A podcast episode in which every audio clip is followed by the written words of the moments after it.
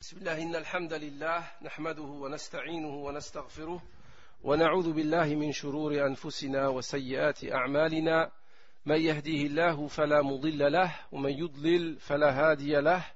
وأشهد أن لا إله إلا الله وحده لا شريك له. وأشهد أن محمدا عبده ورسوله صلى الله عليه وعلى آله وصحبه وسلم تسليما كثيرا.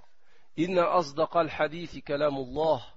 وخير الهدي هدي محمد صلى الله عليه وسلم وشر الأمور محدثاتها وكل محدثة بدعة وكل بدعة ضلالة وكل ضلالة في النار. أما بعد فلا زال الحديث معكم اليوم إن شاء الله تعالى مع سيرة رسول الله صلى الله عليه وسلم. وحديثنا عن سيرة رسول الله صلى الله عليه وسلم اليوم يكون حول ثلاثة عناصر. العنصر الأول أحوال الناس قبل بعثة النبي صلى الله عليه وسلم. والعنصر الثاني أحوال السياسية والاقتصادية والاجتماعية والدينية في مكة المكرمة. والعنصر الثالث والأخير بعض الدروس والعظات والعبر من سيرة رسول الله صلى الله عليه وسلم Donc, on va continuer aujourd'hui le cours sur la biographie du prophète sallallahu alayhi wa sallam. Et aujourd'hui, on va s'attarder sur trois points. Le premier point, c'est la situation de l'humanité et des hommes en général avant la venue du prophète sallallahu alayhi wa sallam. Le deuxième point, la situation économique, politique, sociale, religieuse dans la société ou dans la ville de Mecca et dans la péninsule arabique. Et troisièmement, et troisième point et dernier point, on va tirer des leçons et des points importants concernant les deux premiers points évoqués. فالناس فنبدأ بالعنصر الأول وهو أحوال الناس قبل بعثة النبي صلى الله عليه وسلم. فالناس قبل بعثة النبي صلى الله عليه وسلم كانوا في ضلال مبين يتقلبون في الظلمات في ظلمات الشرك والجهل والضلال. Donc commençons par le premier point qui est la situation de l'humanité en général avant la venue du prophète sallallahu alayhi wa sallam. Comment vivaient les gens Dans quel état se trouvait l'humanité avant la venue du prophète sallallahu alayhi wa sallam Les gens vivaient dans l'égarement manifeste. Ils étaient tombés dans les ténèbres, les ténèbres de l'égarement, les ténèbres de l'injustice, les ténèbres de l'idolâtrie et de la mécréance.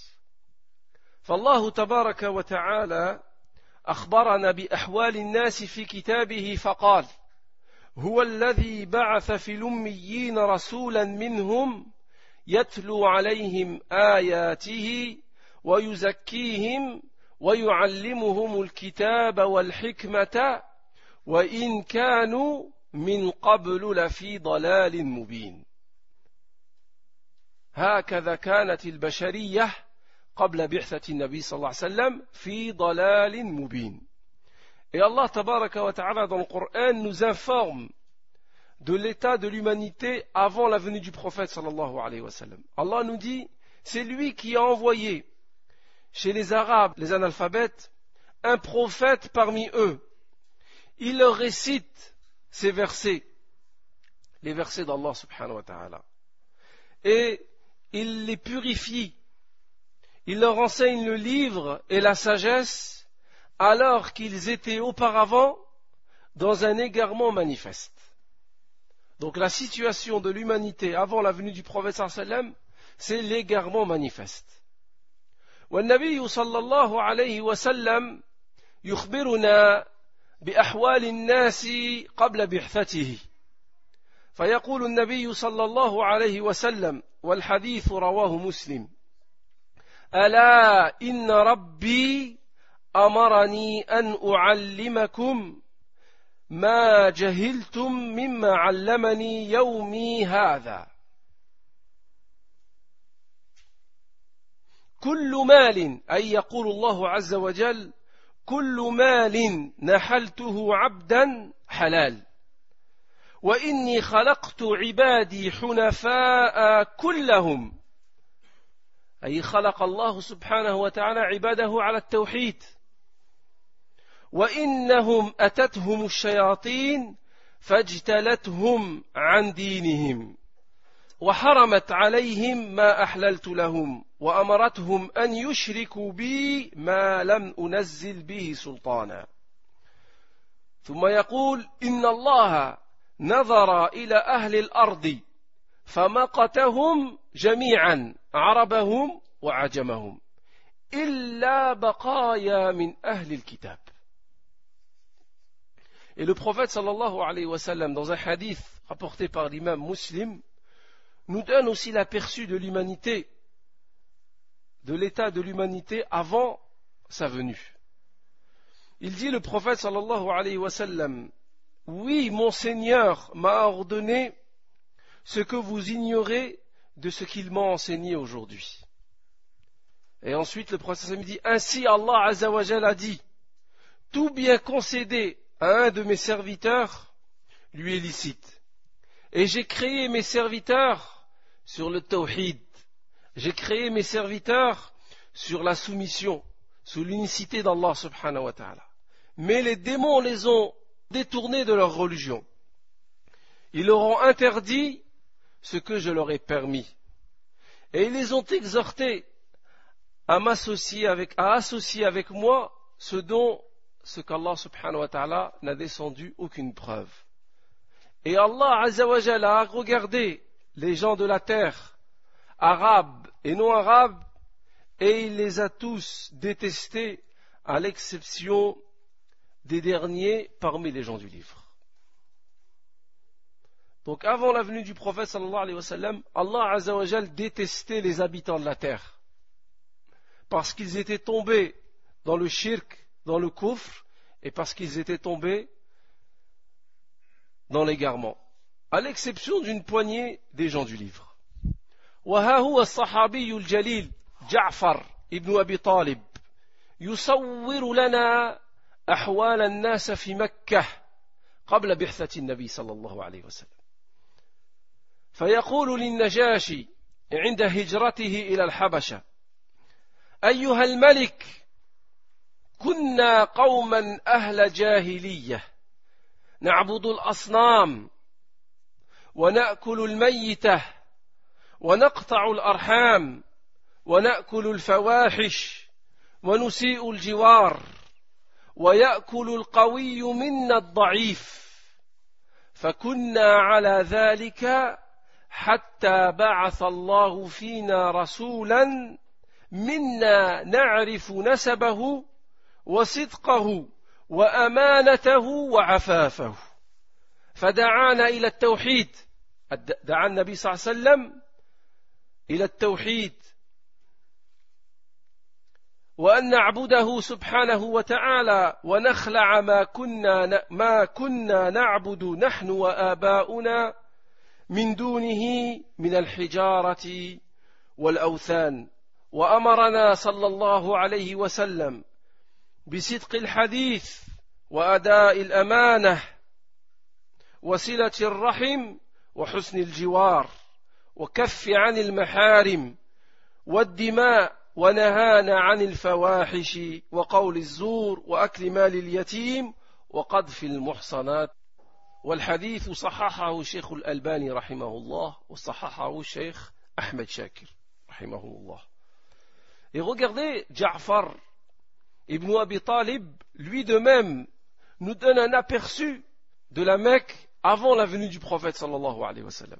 Lorsqu'ils ont émigré, lorsqu'une poignée de croyants ont émigré vers Al-Habasha, vers l'Éthiopie, Ja'far s'adresse au roi d'Éthiopie et lui dit Au roi, Nous étions un peuple des gens de l'ignorance. Nous adorions les statues. Nous commettions le turpitude. Nous rompions les liens de parenté. Nous maltraitions nos voisins. Le plus faible d'entre nous, le plus fort d'entre nous dominait injustement le plus faible. Et nous étions sur cet état jusqu'à ce qu'Allah subhanahu wa ta'ala envoie un prophète parmi nous dont nous connaissons sa noblesse dans sa famille, sa généalogie noble, dont nous connaissons son honnêteté, son respect du dépôt et sa, sa chasteté. Il nous a appelés à adorer Allah subhanahu wa ta'ala sans rien lui associer et de délaisser ce qu'adoraient nos parents et ce que nous adorions nous-mêmes comme pierre et comme statue. Et il nous a ordonné d'être véridiques dans nos propos, de restituer le dépôt, de maintenir le lien de parenté et de respecter les voisins. Et il nous a ordonné de s'abstenir de commettre des, choses interdites et de diffuser le sang. Et il nous a interdit de commettre des turpitudes, de dire des faux témoignages, d'abuser des biens de l'orphelin ou d'accuser injustement les femmes pieuses et les femmes vertueuses. Regardez l'état dans lequel étaient les gens de la Mecque. Et ceci est rapporté par Ja'far radiallahu anhu. فهذا هو العنصر الأول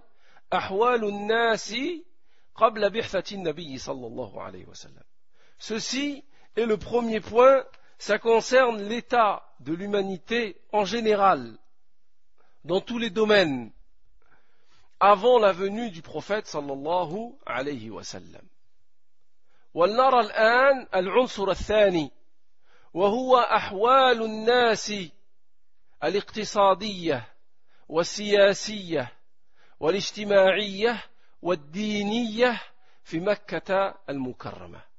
Maintenant, nous allons voir ensemble la situation économique, la situation sociale, la situation politique et la situation religieuse dans la, à Mecca avant l'avenue du prophète sallallahu alayhi wa sallam, pour qu'on prenne conscience du bienfait de l'islam. فالحالة فحالة العرب السياسية والاجتماعية كيف كانت Quelle était la situation des Arabes au niveau politique et au niveau social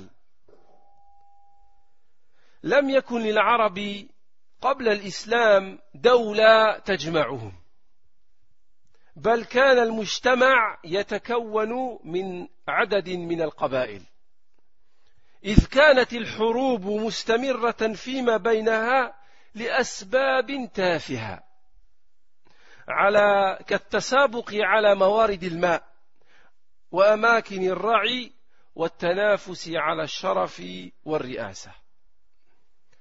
Pour ce qui est de la situation politique et sociale des Arabes avant la venue du prophète sallallahu alayhi wa sallam, il faut savoir que dans la, avant l'islam, dans la péninsule arabique, ce qu'on appelle Jaziratul Arabiya, la péninsule arabique, il n'existait pas d'État.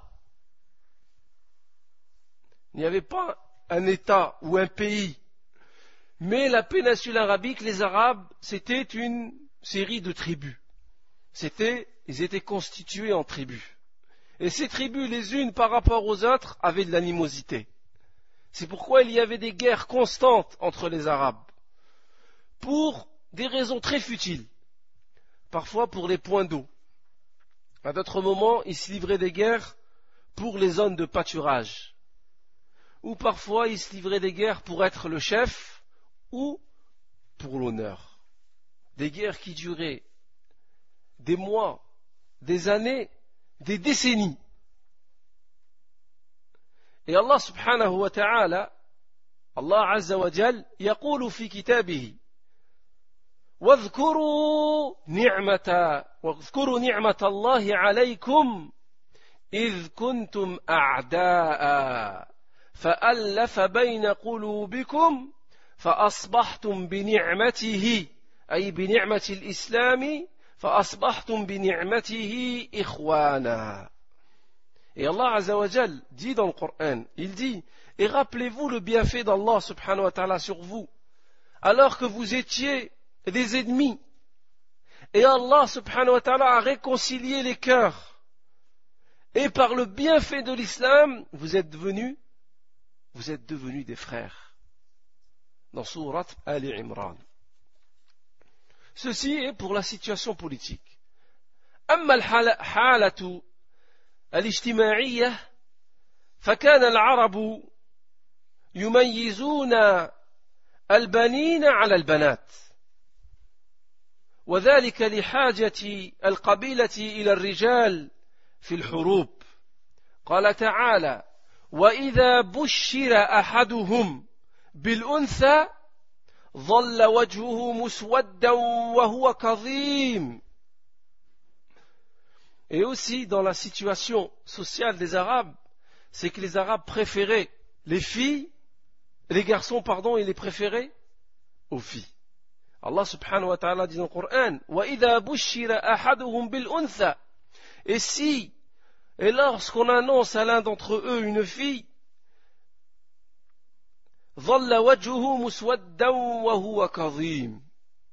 son visage s'assombrit et une rage profonde l'envahit. Et Allah continue de dire Yatawara min al-qawmi min Il se cache des gens à cause du malheur qu'on lui a annoncé, à cause de cette mauvaise nouvelle. La nouvelle d'avoir eu une fille. أيمسكه على هون أم يدسه في التراب ألا ساء ما يحكمون Et Allah subhanahu wa ta'ala continue en disant Doit-il garder cette fille malgré la honte ou doit-il l'enterrer dans la terre Combien est mauvais leur jugement Allah subhanahu wa ta'ala dit combien est mauvais leur jugement. Ce genre de comportement aujourd'hui, on le trouve chez les musulmans. Lorsqu'une personne a que des filles, il se met en colère contre sa femme. Ou bien des fois, il se met en colère contre Allah subhanahu wa ta'ala. Il dit pourquoi j'ai que des filles? Alors que dans la croyance, fil dans la croyance du croyant, Allah subhanahu wa ta'ala, il sait qu'Allah dans le Coran dit Lillahi mulku samawati wal ard yakhluqu ma yasha.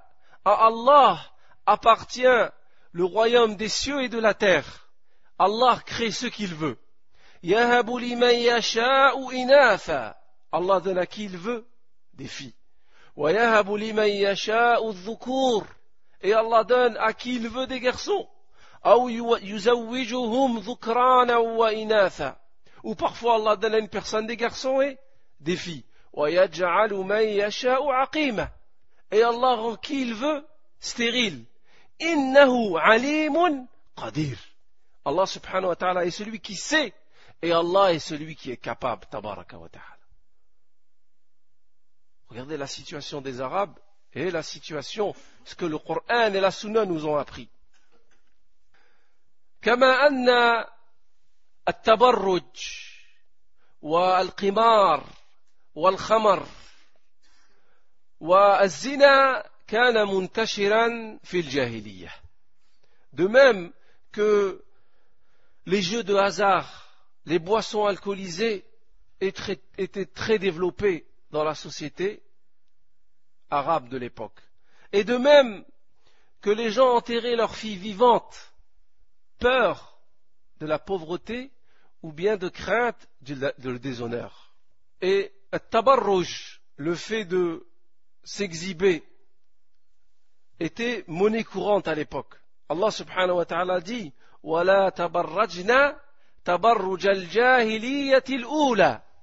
et ne vous exhibez pas, Allah s'adresse aux femmes, ne vous exhibez pas à la manière de, à laquelle s'exhibaient les gens à l'époque de la Jahiliya.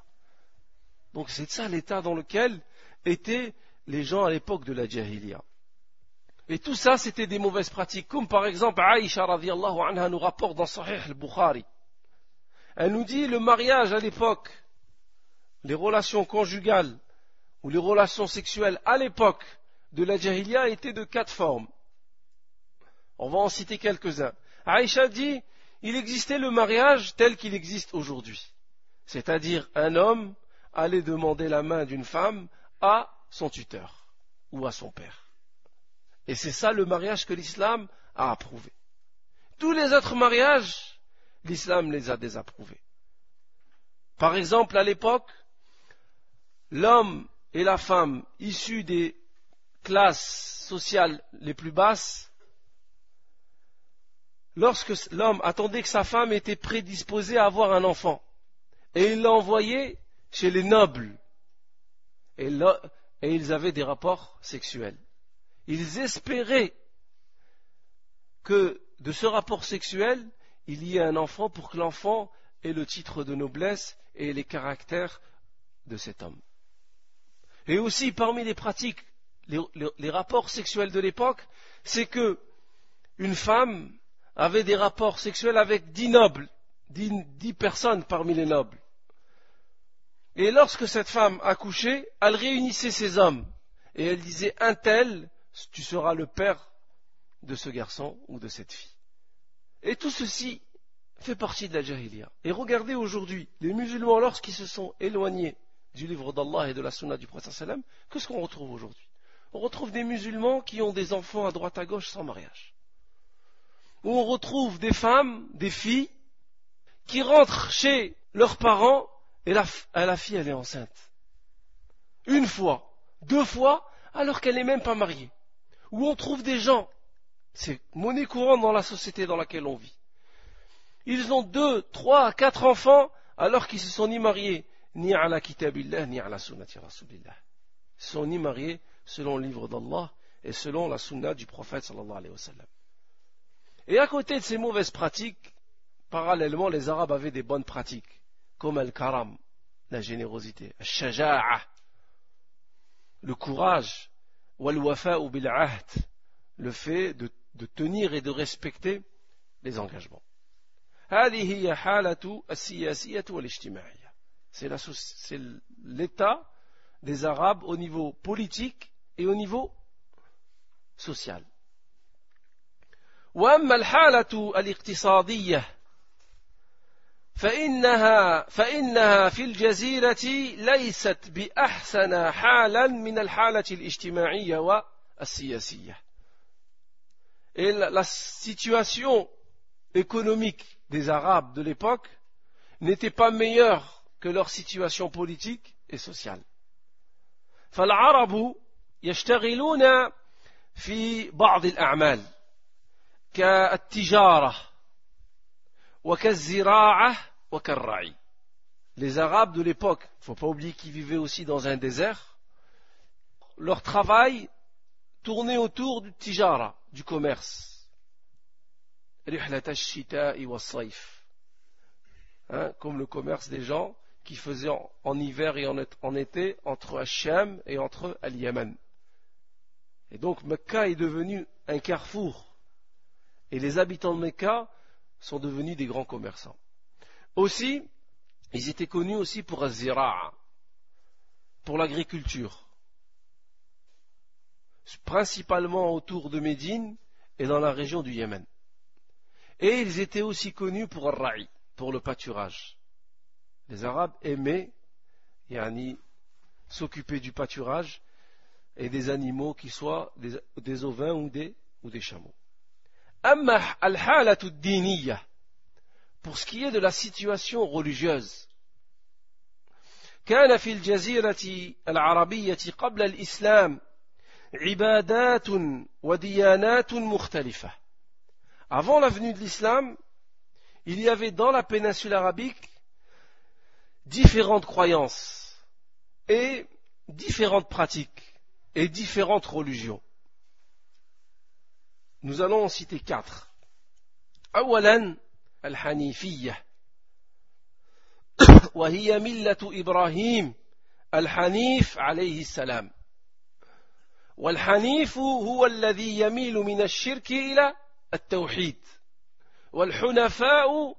أخلص العبادة لله وحده لا شريك له ومنهم زيد ابن عمير ابن نفيل Et la première forme de pratique religieuse qui était connue dans l'Arabie, c'était le monothéisme. Et le monothéisme, c'était la voie sur laquelle était Ibrahim alayhi salam. Et le monothéisme consiste à vouer un culte exclusif à Allah tabaraka ta'ala. Et le monothéisme, c'était la voie de Ibrahim et de son fils Ismaïl. Et Ismaïl avait laissé les Arabes de l'époque sur le tawhid.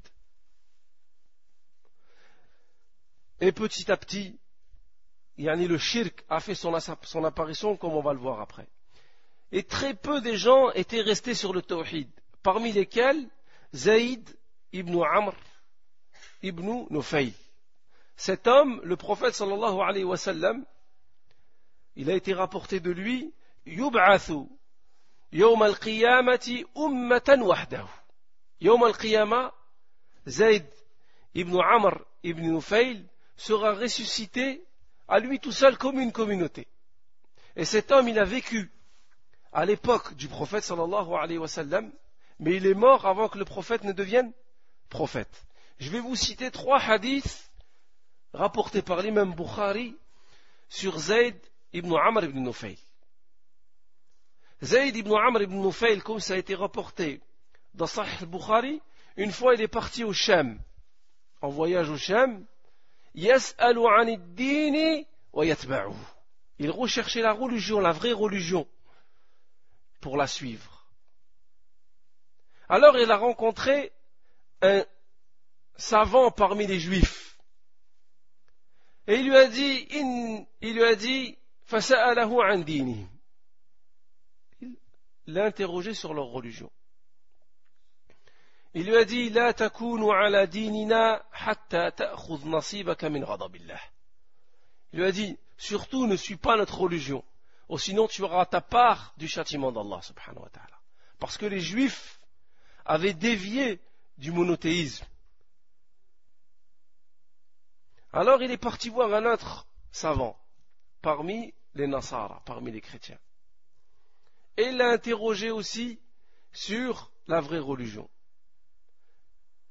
Et il lui a dit, ne suis pas ma religion, ou sinon tu auras une partie de la colère d'Allah sur toi. Et les deux lui ont dit,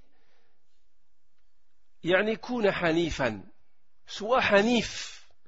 Et il lui a dit, wama al-hanif, c'est quoi le fait d'être hanif Il lui a dit, dinu Ibrahim, يكن يهوديا ولا نصرانيا ولا يعبد إلا الله ils lui, a dit, ils lui ont dit tous les deux, sois sur la voie de Ibrahim. Et Ibrahim n'était ni un juif, ni un chrétien, mais il adorait réserver un culte exclusif à Allah subhanahu wa ta'ala. Alors cet homme a levé ses mains et lui a dit, Allahumma inni ashhadu anni ala dini Ibrahim. Il a dit, oh Allah, je témoigne que je suis sur la religion de Ibrahim. Et il est revenu à Mecca. Il est aussi rapporté de lui, dans Sahih al-Bukhari, qu'une fois il était assis accoudé contre la Kaaba et il a dit au Quraysh, il leur a dit Ya Quraysh, Wallahi ala Ibrahim. Il a dit Wallah au Quraysh, il ne reste sur la voie de Ibrahim parmi vous que moi. Et une fois, il était en présence du prophète dans un troisième hadith rapporté par l'imam Bukhari aussi, et on lui a, apporté de la nourriture. Et ceci, cet événement s'est passé avant que le prophète sallallahu alayhi wa ne soit prophète. Alors on lui a donné de la nourriture et il a dit Il a refusé de manger cette nourriture. Pour quelle raison?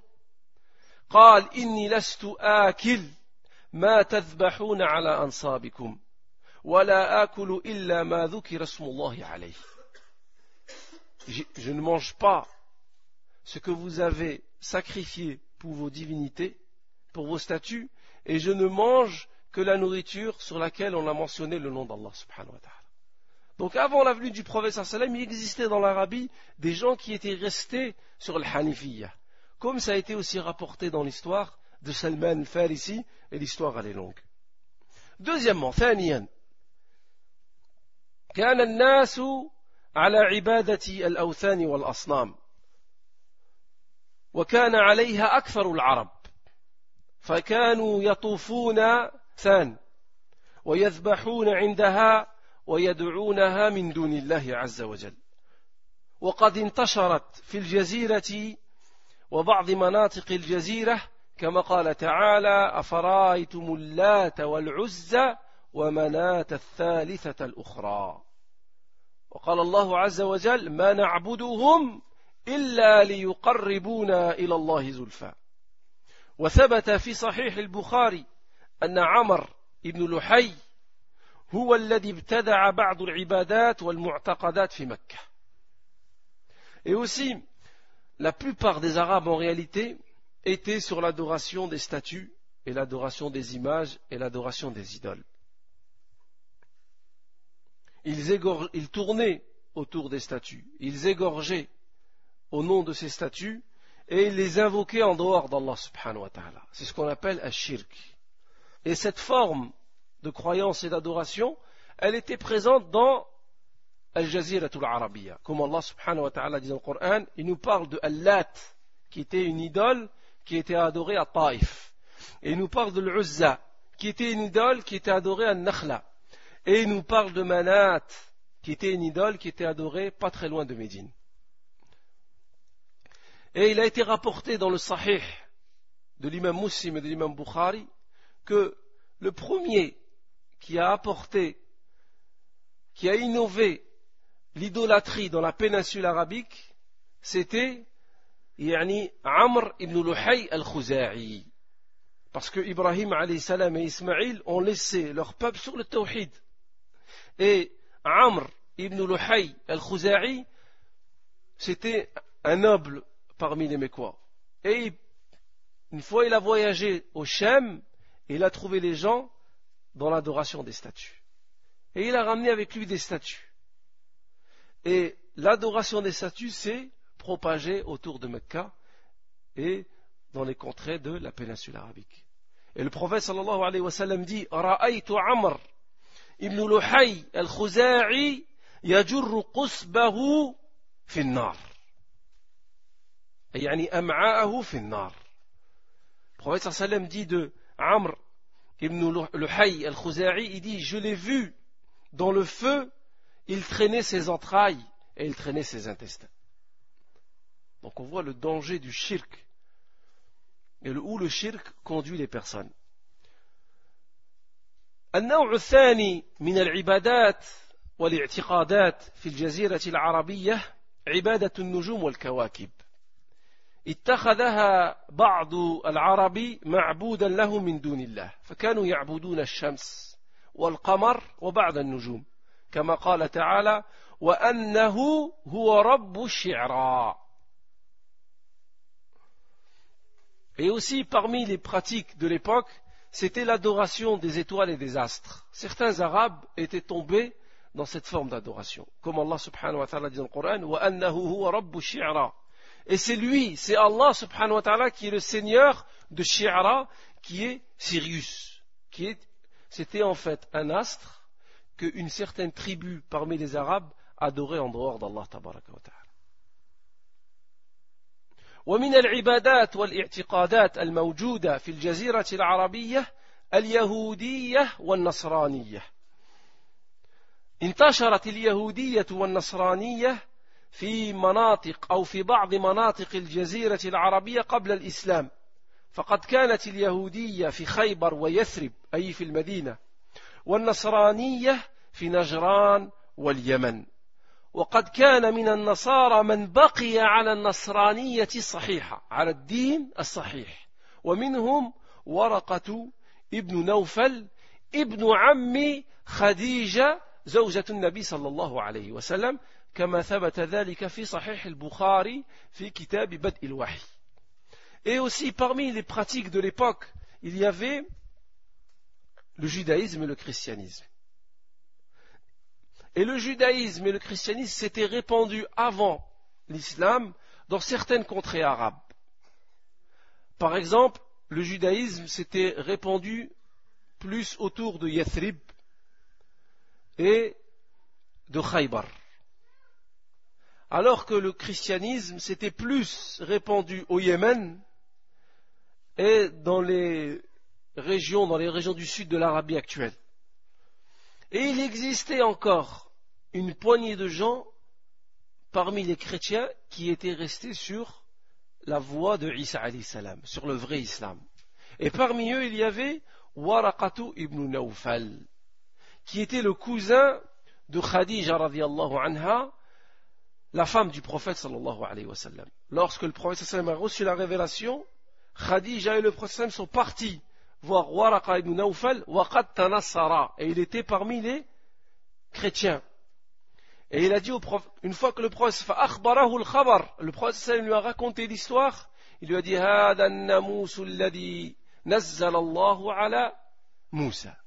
Il dit, c'est exactement la même révélation. Le même ange, Jibril, qui est descendu sur Moussa alayhi salam. Et il a dit, Ya laïtani, ya laïtali, fiha jada'a. Il a dit si seulement je pouvais encore être encore jeune.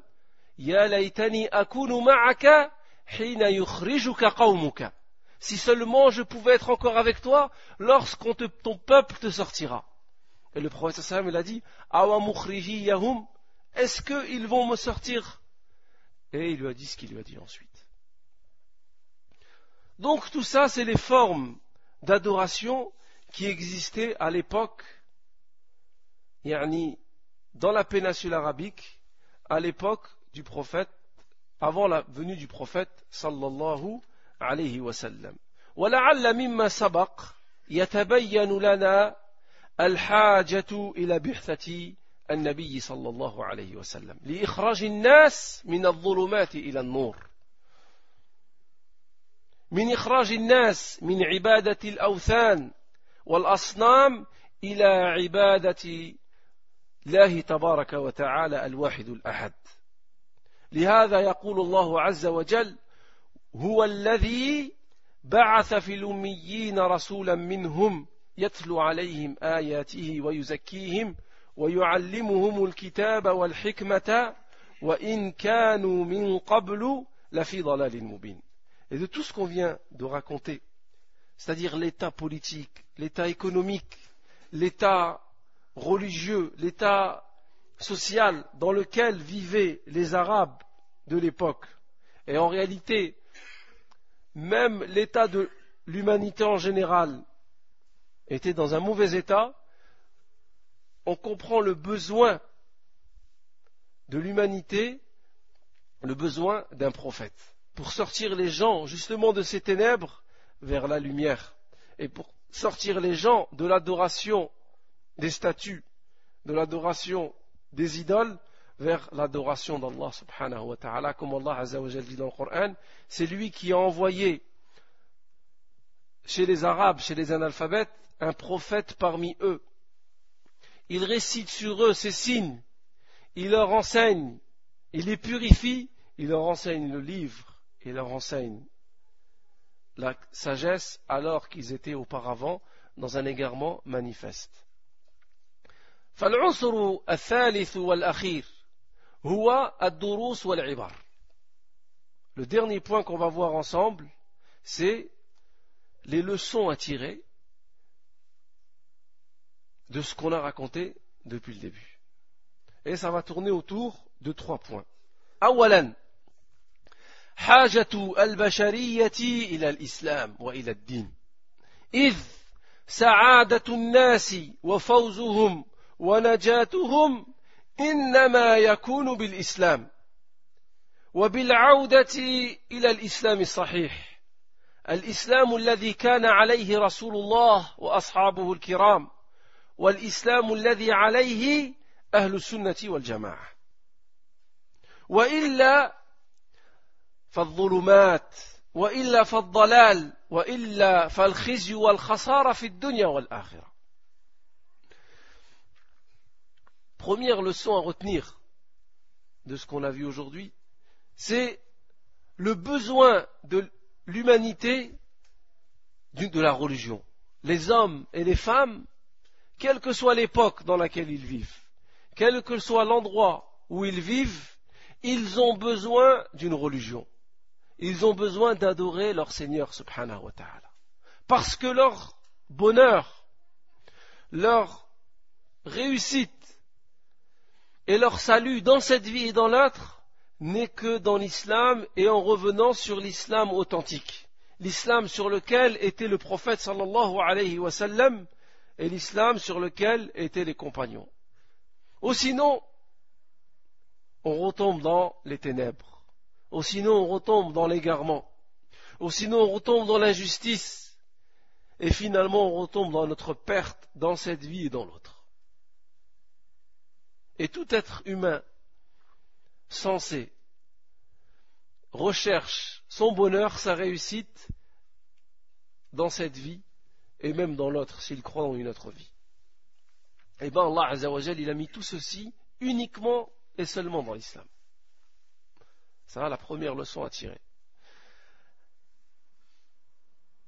العبرة الثانية والفائدة الثانية مما ذكرنا آنفا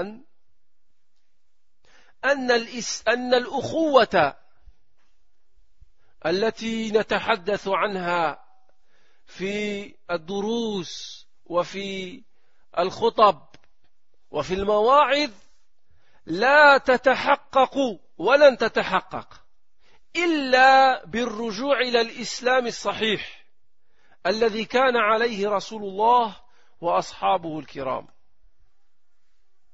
ولا ينجينا مما نحن فيه من بلاء وتفرق واختلاف إلا أن نعود لكتاب ربنا ولسنة نبينا الصحيحة على منهج وفهم سلف هذه الأمة وعلى رأسهم أصحاب محمد صلى الله عليه وسلم Deuxième point à retenir sur ce qu'on a dit aujourd'hui, c'est uniquement en revenant vers l'islam authentique, l'islam du prophète sallallahu alayhi wa sallam et des sahaba, l'islam sur lequel se trouvent les gens de la sunna et de la jama'a, c'est uniquement en revenant vers cet islam qu'on mettra fin aux divisions, aux désaccords que les musulmans connaissent aujourd'hui. Combien de divisions Combien de désaccords Combien de partis Combien de fondements Combien de leaders Combien prétendent et appellent vers la fraternité? Parce que la fraternité fait partie de la foi.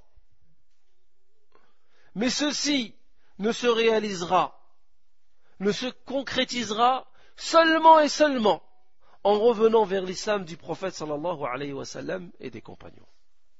Regardez, Allah dans le Coran nous donne l'exemple de deux, les deux tribus de Médine, Al-Aws ou Al-Khazraj.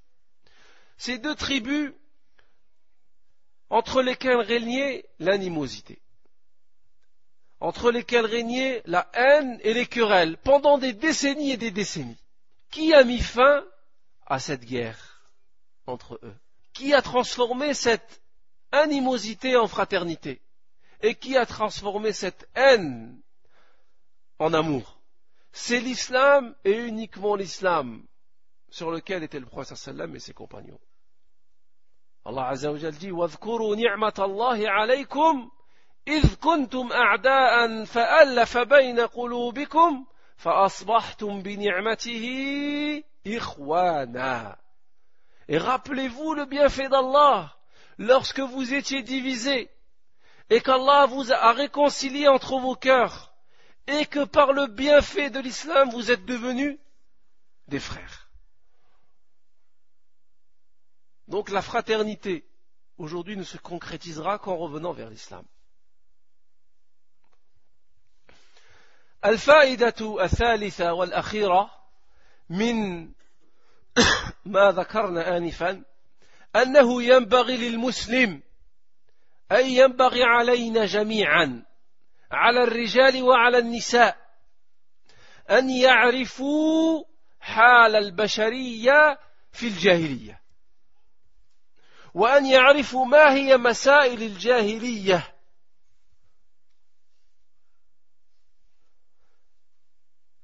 Le troisième point à retenir concernant ce qu'on a cité aujourd'hui, c'est qu'il incombe, il est bon à chaque musulman et à chaque musulmane de connaître c'est quoi la jahiliya. Et l'état des gens dans la jahiliya avant la venue du prophète sallallahu alayhi wa sallam. Et de connaître les points qui font partie de la jahiliya. Que le prophète sallallahu alayhi wa sallam a dit telle chose et telle chose fait partie de la jahiliya. وقد يقول القائل ما الداعي إلى ذكر المس هذه المسائل ما دام الجاهلية قد انتهت ببعثة النبي صلى الله عليه وسلم وبإنزال القرآن ونحن مسلمون وفينا كتاب الله وفينا صحيح السنة Certains pourront dire pourquoi apprendre la situation dans laquelle étaient les gens avant l'islam Et pourquoi connaître les points de la jahiliya Les points que le prophète sallam a désignés comme étant de la jahiliya. Alors que la jahiliya a disparu par le fait qu'Allah a envoyé son prophète et par le fait qu'Allah a descendu le Coran.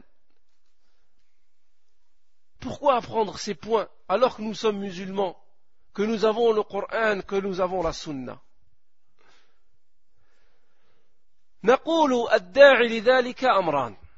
Il y a deux choses